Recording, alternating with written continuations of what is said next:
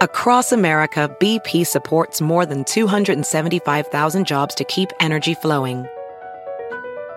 Jobs like building grid scale solar energy in Ohio and producing gas with fewer operational emissions in Texas.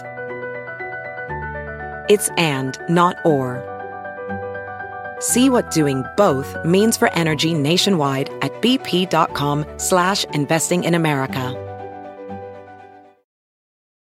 Legends are true. overwhelming power! The sauce of destiny. Yes!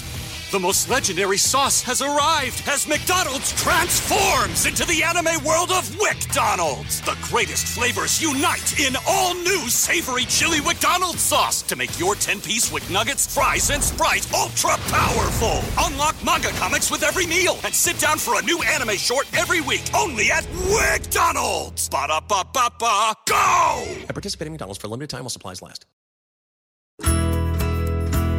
It's Monday, November 27th, 2017, and you're listening to Inquiring Minds. I'm Kishore Hari.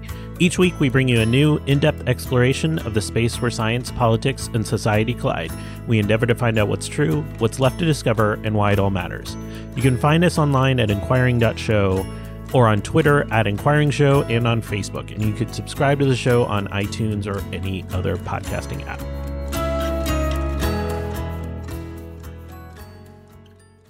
Last month, the 2017 Nobel Prizes were announced, and next week brings the official ceremonies. The usual celebrations and consternations have ensued. In terms of the science, we had the Physiology or Medicine Award go to Michael Young, Michael Rosbash, and Jeffrey Hall for their work understanding the molecular mechanisms underlying circadian rhythms. The Chemistry Award went to Jacques Dubochet, Joachim Frank and Richard Henderson for their pioneering work on cryo electron microscopy, which is an amazing technique for precise 3D imaging of small biological molecules. And the Physics Award went to Kip Thorne, Ray Weiss, and Barry Barish for their work on the LIGO project, detecting gravitational waves, actual ripples of space time that rung a bell here on Earth amazing discovery, but this year we had nine all male winners on projects that involve thousands of scientists. It seems like the time is ripe for a change to the Nobel Prize award, awarding the prize to groups or even posthumously. But the committees are apparently bound to the conditions of Alfred Nobel's will. But maybe it's time for an update to dispel the notion of lone scientists pushing the science forward. To me, the most intriguing announcement was the physics one. Much has been made of the discovery because it did confirm a component of Einstein's theory of relativity and it opens up a whole new potential type of astronomical observations. In the past couple months, more astounding announcements have emerged from LIGO, including the collisions of two neutron stars. We may be on the cusp of decades of new amazing discoveries from this instrument alone. But the story of the conception and the construction of the device itself, a billion dollar science project. These are extremely rare, complicated, and laden with politics. Very few believed in this idea of this method of detection of gravitational waves, let alone investing billions to build the detectors themselves. And in a strange way, the unlikely story is as impressive as the physics itself. Last year, we spoke to Janna Levin, a theoretical astrophysicist at Columbia, about her book Black Hole Blues, which chronicled the incredible story of the creation of LIGO right up to the detection. The personal stories, the decades long personal journey from concept to execution, to me, that's the real prize. And it was one of my favorite books of last year. So, with that, let's take a short break and be back with my interview with Janna Levin. This week's episode is sponsored by Health IQ. Health IQ believes that the best way to improve the health of the world is to celebrate the health conscious through social and financial rewards. So they use science and data to secure lower rates on life insurance for health conscious people, including runners, cyclists, strength trainers, and more. 56% of Health IQ customers save upwards of 33% on their life insurance. These savings are exclusive to Health IQ. After all, physically active people have a much lower risk of mortality, a lower risk of heart disease, and a decrease in cancer mortality compared to those who remain inactive, according to a number of recent studies. To see if you qualify, get your free quote today at healthiq.com slash inquiring. That's healthiq.com slash I-N-Q-U-I-R-I-N-G to get your free quote. And this week's episode is sponsored by Chef Steps. Are you a dinner party host looking for a foolproof way to get perfect meats, poultry, and fish? With the Joule sous vide tool, every home cook can create chef level dishes thanks to precise temperature control. Joule makes sure your food will never over or undercook, so you're free to focus on your guests or whip up amazing sides. The app that accompanies the Joule sous vide has incredible video recipes, over a hundred of them that guide you through each step to ensure that everything comes out perfect. And if your guests are running late, you have a sous vide machine, it helps keep your food perfect and ready to go so your food won't overcook. Joule, perfect food every time. To get yours, visit chefsteps.com slash Joule and use the code MINDS to get $15 off for limited time. That's chefsteps.com slash Joule, code MINDS.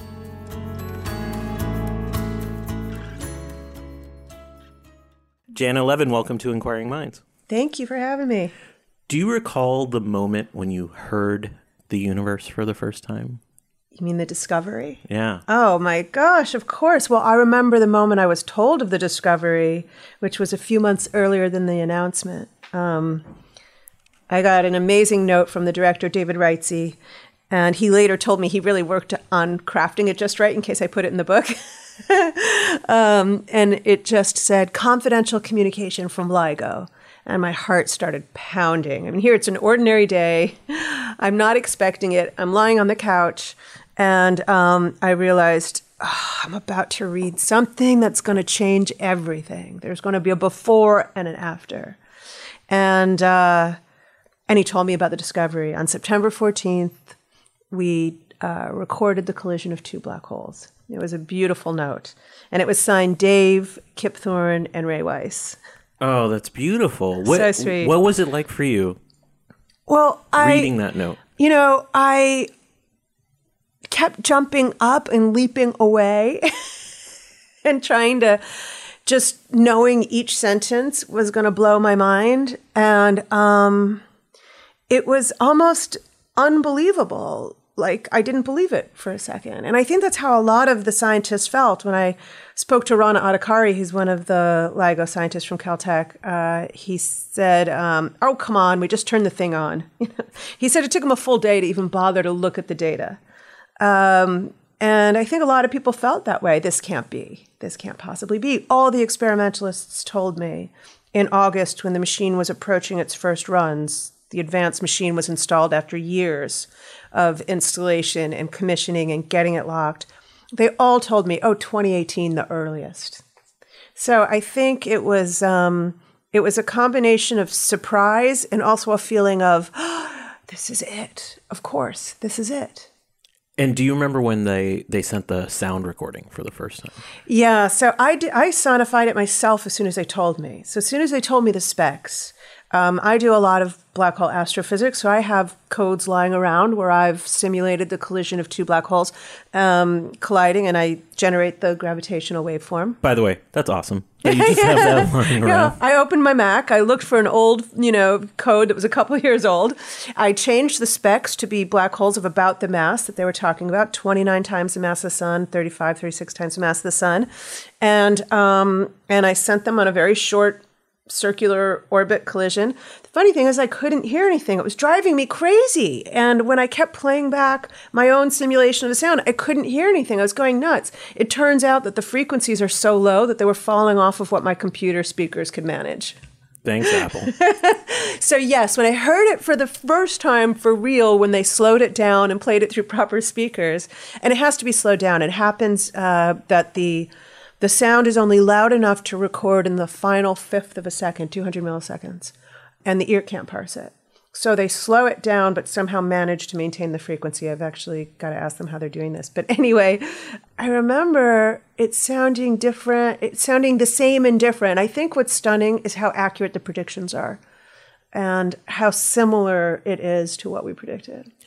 You're actually a black hole theorist more Yeah. than a experimentalist. Yeah, What drew sure. you to this story of LIGO? Because you, I mean, you have impeccable timing. Your book came out right after the discovery, but it wasn't intended that way. No, I was two years late on the book.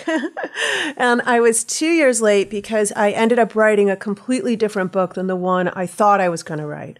So, yeah, I do a lot of theoretical work on black hole astrophysics. I have a special approach, I think, to explaining the um, the astrophysics of black holes, to explaining black holes as objects, the idea that there's really nothing there, they're not really things, they're more like places. Um, they're places that move around. And um, I wanted to write a whole book about that. And I was using LIGO as a hook for um, generating enthusiasm about why we're still working so hard now that LIGO is on the horizon. And um, I ended up just being totally enamored of what the experimentalists were doing precisely because I'm not an experimentalist and I couldn't do what they're doing. And I thought it was insane. I just thought it was insane. I couldn't believe the kind of confidence to build a machine out of metal and glass and light that could try to detect variations over four kilometers of a ten thousandth of the width of a proton. I mean, I just I, there's it's almost like the theorists. Some of us, well, at least I am, are playing in my own imagination, and these guys were going to do something real. Let's talk about the technical details of the discovery because I think a lot of people have heard about the discovery. Mm-hmm. Yeah. But not the instrument itself. Yeah. So Yeah. you visited the Instrument. I was like, I have a crush on the instrument. You have a crush on the I have a instrument? Which crush on one? The one in. Hanford or the one the in whole both of them. Um, I met the one at Hanford first. um, and that's because there's some wonderful people at Hanford that that really welcomed me. And I have to say, you know, it's a big community. They don't have to welcome in the theorist hanging on the periphery, and and they did. Mike Landry is lead scientist there. It's just this amazingly wonderful guy, and he took me around a lot, and uh, um, um, we got in bunny suits, and we went into the labs. And this is during the time of the installation of the advanced machine. So I should say the first machines were built in around 2000. The vacuum that exists along the four kilometer arms, which is along which the, the laser light travels, was drawn in 1998 and has not been brought up to atmosphere since. Cumulatively, it's the largest holes in the Earth's atmosphere. There's less stuff in those arms than there is in regions of interstellar space. And the whole need the need for the vacuum is is purely so that they don't they have a more precise instrument. There's nothing going to be in there that's going to interfere with. That's right. The laser has to has to be undeflected. The power has to be very high and built up, and it's really to keep the laser nice and clean, and so that it, it can travel four kilometers in a nice tight beam, and hit a mirror at the end, and and on its return trip, tell the apex back at the apex of the instrument, back at the apex of the L-shaped instrument, um, how far away that mirror is. So it's really the idea is that the mirrors are floating freely in space time as much as they can be. They're hanging by these incredibly delicate glass fibers.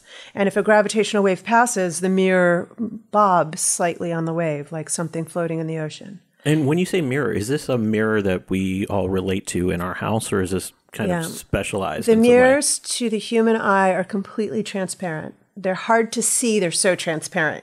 They're stunning. And that's because uh, in optical light, they have zero reflectivity, but they're perfect mirrors, very nearly 99.999% reflective to the laser light.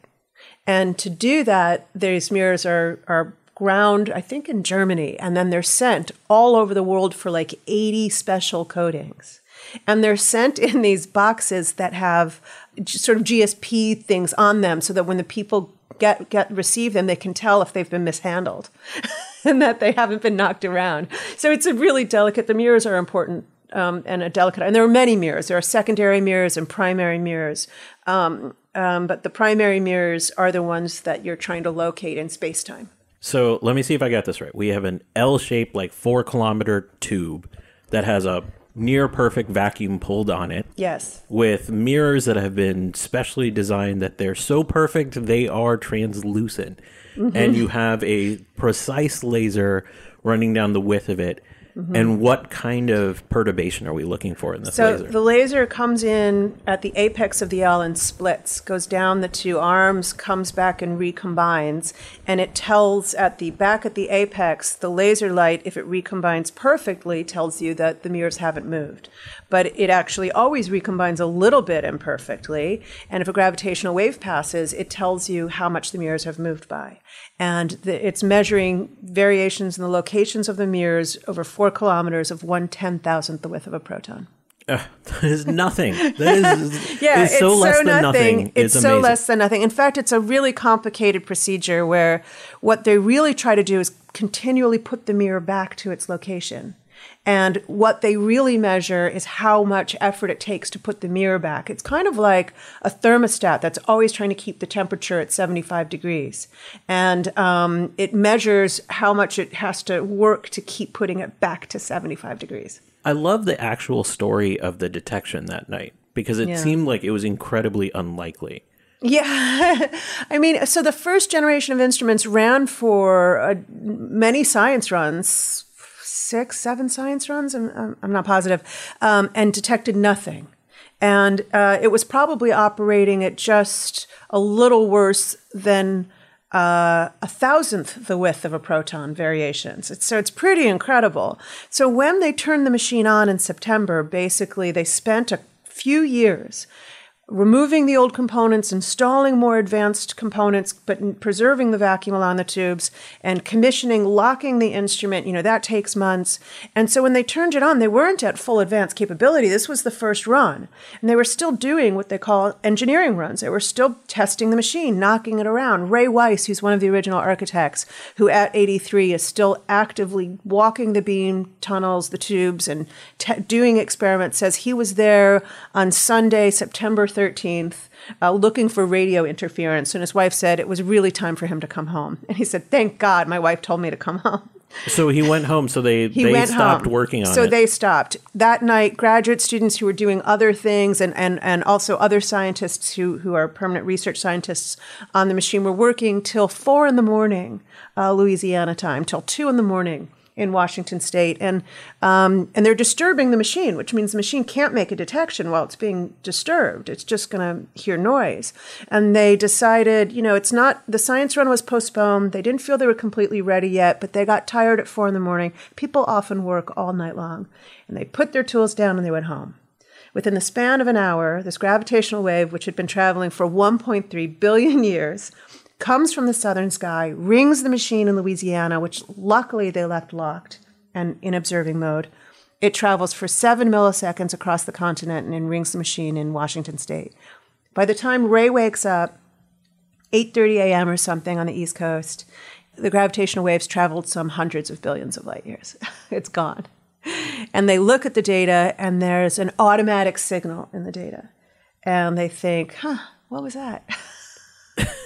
That's the reaction is like, huh, I wonder What's what happened. that? Because they weren't expecting something at this point. they had not fully appreciated a couple of things. One was that even though at the high frequencies, the instrument wasn't as sensitive as it needs to be, at the low frequencies, it was doing really well. And um, they hadn't appreciated that there were going to be such big black holes ringing the instrument with such low notes. And so that's why it was a surprise. So it was a discovery on many levels. It was not just that it was the first gravitational wave sound recorded, which was obviously huge, it was black holes. And Ray told me in August, which in part inspired the title, um, if we don't discover black holes, this thing is a failure. You know, people told me black holes would be last. And it's because we don't understand the populations and how big they are and what, what's out there. Kip Thorne always said it's going to be black holes first because he said, you know, they can get arbitrarily big. He was right. They can get arbitrarily big, and so they can be arbitrarily loud, and they're going to be the first ones we hear, even if they're less of them, the black hole pairs. Let's talk briefly. What other things can this thing pick up besides So, the black holes, which if- is what we heard about? so and it's mostly- two black holes. It was two black holes colliding. So like mallets on a drum, it's like this final, you know, crescendo when they're banging the drum. Um, we're also um, anticipating neutron star neutron star mergers, and that's sort of bread and butter because we know neutron stars exist because we can see them in telescopes, and uh, we can't see them in other galaxies because they're too faint. So the black hole collision, I'm sorry, the neutron star collisions, we would be able to hear in other galaxies, even though we can't see them because they're loud enough that we presume to be able to hear. So I used I always check the logs because I got so into this whole LIGO thing. I'm like um, a little LIGO groupie, so I would often check the logs, and they will quote their detectability range in terms of the neutron star neutron star collision. They'll say we can hear neutron stars currently at 50 megaparsecs, but they hadn't heard any, or 70 megaparsecs. So a megaparsec is about three million light years. So that's pretty far out. But it turns out that the black holes seem to be ringing the instrument, not the neutron stars. And that's because we're not very good at predicting how big they are. We, you know, and, uh, and while the community was, I think, I always thought making silly assumptions about how big they are and being a little too uh, invested in those predictions, we've now realized that, wow, they're huge. And, and there's many, many of them out there. I guess the theorists that work on black holes probably have some work to do after this. Yeah, so people like me um, have work to do just out of excitement, but I don't predict sizes of black holes. That comes more when people are working on stellar astrophysics. How big are stars, and when they collapse, how big is the core that's left over? Because they explode and they shed a lot of material. And so those models, you know, they're hard and they're very numerically based in lots of nuclear physics. And, you know, I never felt that confident even though the work is excellent because there's so so many unknowns. I, I want to follow the thread of unlikeliness because that seems to be a rhythm of this tale. Mm-hmm. Not only was the discovery unlikely, the instrument itself was unlikely, and the idea itself was almost as unlikely. I mean, mm-hmm. this idea originated in general relativity. Like Einstein's yeah. been talked about this a hundred years yeah, ago. Einstein said as soon as he wrote down the general theory of relativity, the theory of curved spacetime, he realized if objects moved, the curves in spacetime must follow them around. But he struggled with this. He right? struggled with it because he didn't know would they carry energy. Would they be gravitational waves that transported energy that could that were real in that sense that could energetically affect a detector or take energy away from the black hole? So, for instance, in the discovery that was made, the black holes when they collided formed a black hole 60 times about the mass of the sun. It shed mass. The black hole is less than the sum of the masses of those that collided. And that energy was dumped into the gravitational waves. None of it came out as light. It was the most powerful event we've ever detected since the Big Bang. The power that came out in gravitational waves was more than all the power of all the stars shining in the observable universe. I can't handle that fact. I've heard that fact when Discovery came out, and yeah. it it just points to the uh, to the nature of what we're studying is so uh, non-human. It's so alien in such a way yeah. But our ability that we translated that into a sound. Yeah. And it is bizarre mm-hmm. because everything up until this point we've yeah. observed with light. Yes. And it is in the human auditory range. The, the instrument is sensitive, um, as Ray points out, to the frequency range of the piano. So if you were near the collision of the two black holes, even in vacuum, it's conceivable that the ringing of the shape of space time would cause your eardrum to resonate just like air causes your eardrum to resonate, and you would technically hear it. That's so bizarre. It's nuts. You would also probably yeah. There's die. all sorts of problems. yeah, I mean, you shouldn't be that close to. If you heard that, I would get away. You know, but um, the unlikeliness of uh, of it is really. You're right. Einstein struggled because he started immediately said the most important thing to turn to was gravitational waves. Immediately in 1915 he started working on it. And uh, he kept saying they don't exist they do exist they don't exist. It went on for decades. He would um, he would write a paper saying gravitational waves don't exist. It would get accepted for publication and he would sneak in going to press a paper that said they did.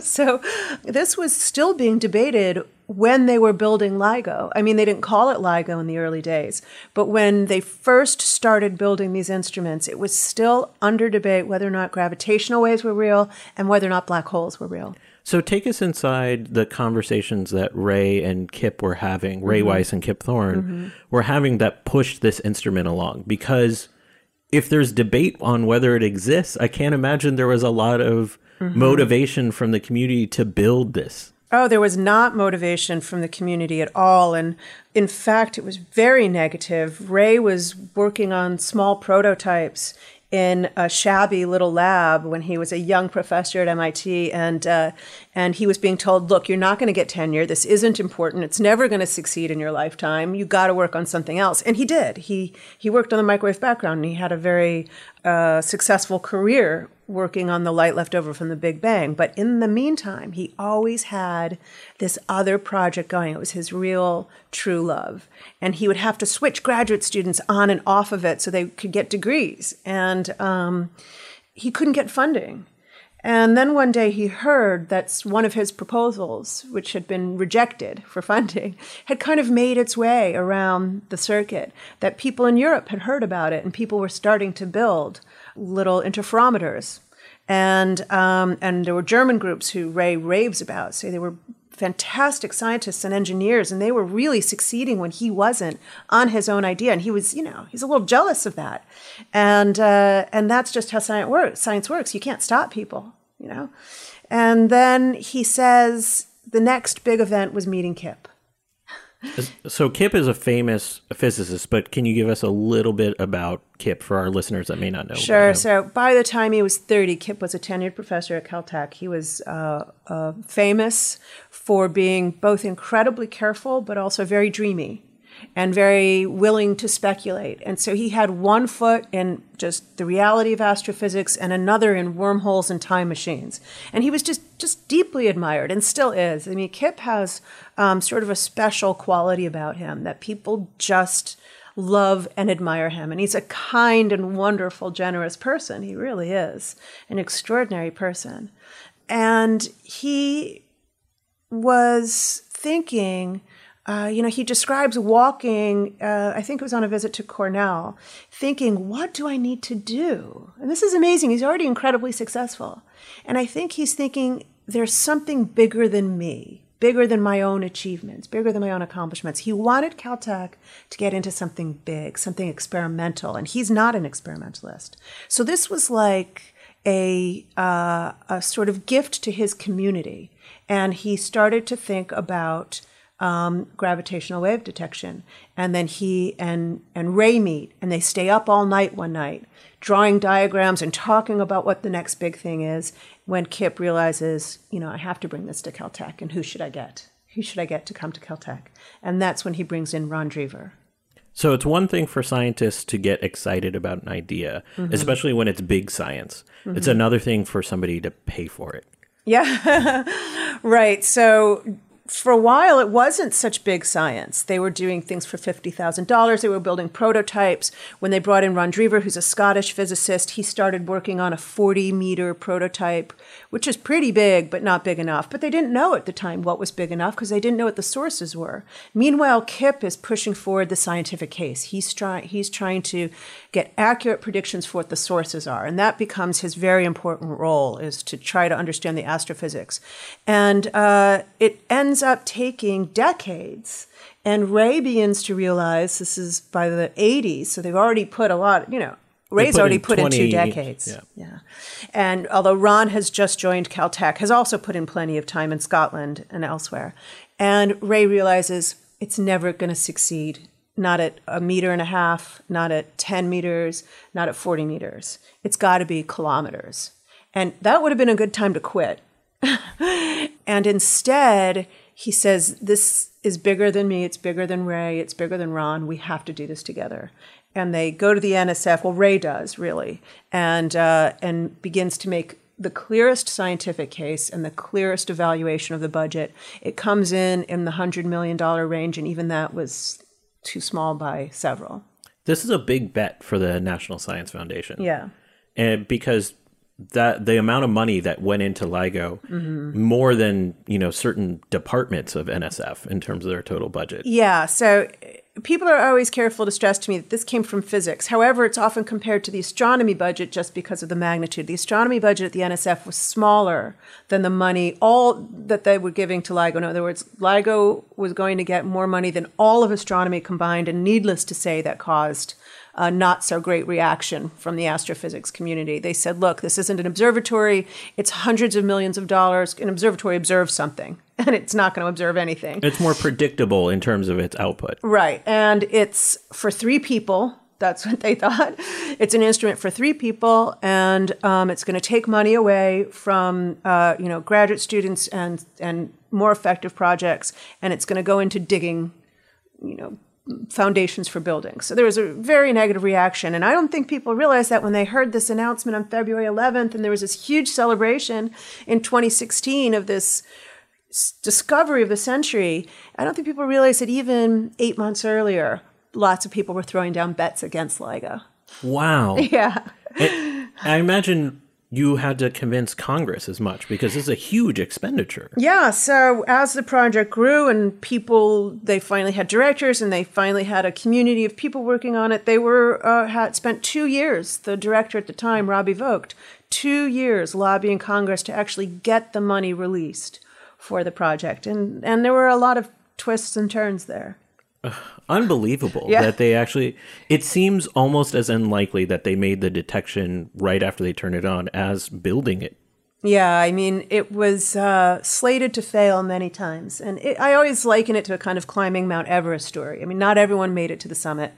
And, um, and making it to the summit is, is no mean feat. It's, it, it requires an incredibly arduous push. Now, the story got a lot, the discovery got a lot of coverage, Mm-hmm. but can you contextualize this as a physicist how big of a discovery this is? Well, I sometimes liken it to the first time Galileo pointed the telescope at the sky. Really? Well, we hope so. Uh, time will tell. But if you think about it, Galileo was just looking at Saturn and the moon and the sun, and that's because that's what we knew. He couldn't foresee quasars. Even galaxies weren't coming for few hundred years before we, you know, understood. Uh, 300 years or something before we recognized our galaxies. So, um, I think that this is not light, as you said, and it's a completely different way to observe the universe. So we're recording a kind of sound- soundtrack to go alongside the silent movie of the universe. And who knows what else is out there? We start by telling Congress we're going to look for neutron stars, just like Galileo looked at Saturn, because we know they exist. It turns out we discovered black holes. Not that we didn't think black holes existed, but we have never observed two bare black holes. We've only ever uh, inferred black holes were out there by looking at the light of the debris around them. And this is a recording of a bare black hole with nothing around it. It's just the space time coalescence. It's pure, literally, there's nothing there. There's nothing in the black holes, as far as we know. It's just empty space time coalescing with empty space time. So it's already a huge discovery on top of the detection. And what I think would really thrill a lot of us is if the universe is replete with unforeseen phenomenon that's dark. We know, for instance, that 95% of the universe is dark, does not interact with light, and that everything we see is, is less than 5% of what's in the cosmos. So uh, we're hoping for a whole new era. So, where does the detector go from here? Are they going to monitor more black holes or just keep listening to whatever comes to them? Yeah, so they have to, that whole high frequency range, or they have to push it down to do better because there might be exploding stars, colliding neutron stars, spinning neutron stars, candidates that we, we expect um, hidden there where it's still too noisy. So, so the machine's down right now to try to improve things. And it will go back up hopefully by the end of the summer. Um, and then who knows? It'll start to run like a regular observatory, is what we hope. There'll be candidates all the time that are black hole collisions and neutron stars and things like that. And the real exciting day will be, fingers crossed, if there's a recording that we can't recognize. You know, that's, I think, what everyone secretly hopes for. You never want to say that when you're trying to get money. you never want to say, we're really hoping that we're going to discover something we've never thought of before because it might completely fail on that basis. So you always have to say, look, we know there's neutron stars out there. At the very least, white dwarfs and neutron stars, we're going to get those kinds of things. Now, this was a billion dollar project. Yeah, by the time it was done integrated, it's a billion dollars. So, is the discovery spurring more detectors like this around the world? Well, um, there is there are detectors that are being built around the world. There's uh, an underground detector Kagra in Japan that's underway. There's the Hope for LIGO India, which is literally LIGO components being built in India.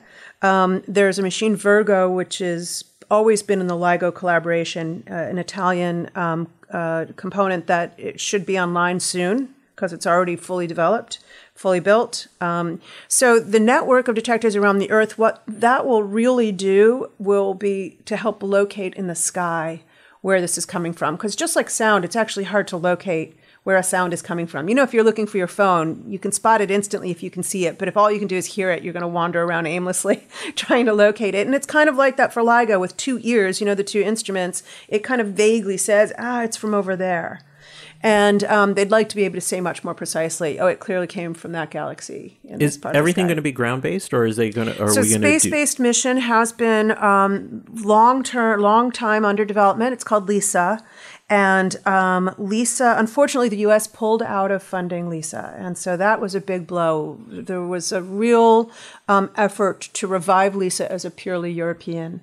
Um, mission, and hopefully the states will step back in and make that a reality. So LISA is still under development. They've Pathfinder has already been launched, which means they've uh, they've launched something to look for the right orbit um, in which to put Lisa.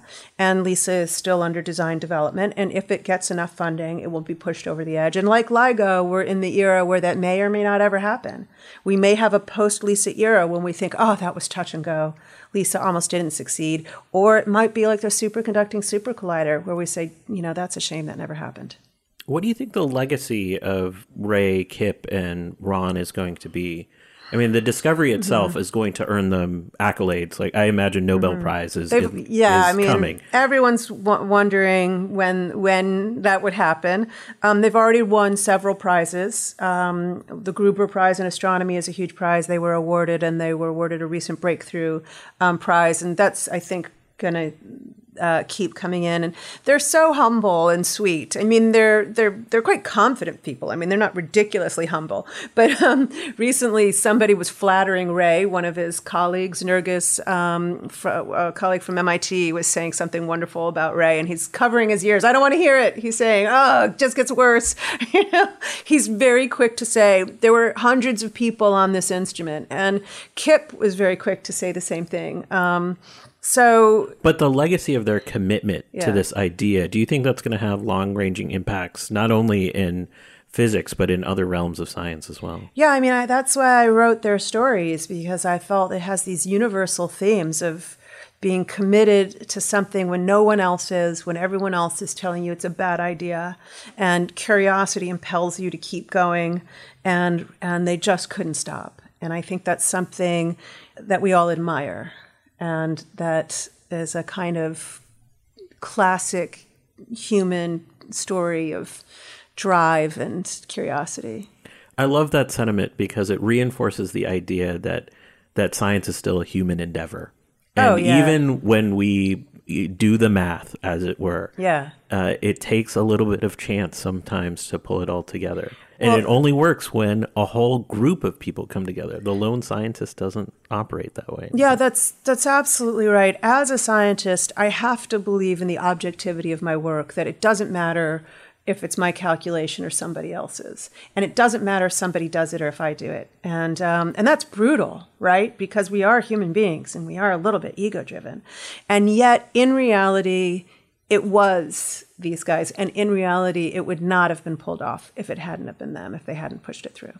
Thank you so much for sharing their story. Thank you. It's been a pleasure. So that's it for another episode. I want to thank you for joining us on this installment of Inquiring Minds. And we'd also like to thank our supporters on our Patreon campaign, especially David Noel, Clark Lindgren, Stefan Meyer Ewald, Michael Galgul, Kyle Raihala, Joel, Jonathan Worsley, Yushi Lin, Eric Clark, Jordan Millar, Heron Chen, Sean Johnson, and Nick Cadillac. If you're looking for an excellent gift on Giving Tuesday, consider supporting us on Patreon.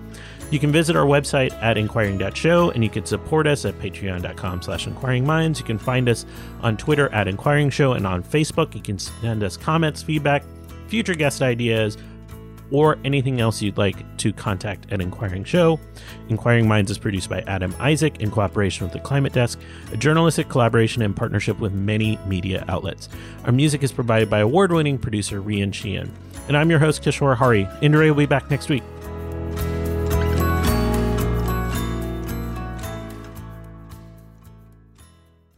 And this week's episode was brought to you by Chef Steps. Great cooking is part art, but it's definitely part science. Joule Sous Vide takes care of the science, cooking meat, fish, and poultry to perfection with precise temperature control. Joule, perfect food every time. To get yours, visit chefsteps.com slash Joule and use the code MINDS to get $15 off for a limited time. That's chefsteps.com slash Joule, code MINDS. The legends are true. Overwhelming power! The sauce of destiny. Yes! The most legendary sauce has arrived as McDonald's transforms into the anime world of WcDonald's. The greatest flavors unite in all new savory chili McDonald's sauce to make your 10-piece Wick Nuggets, fries, and Sprite ultra powerful. Unlock manga comics with every meal and sit down for a new anime short every week only at WcDonald's. Ba-da-ba-ba-ba, go! At participating in McDonald's for a limited time while supplies last.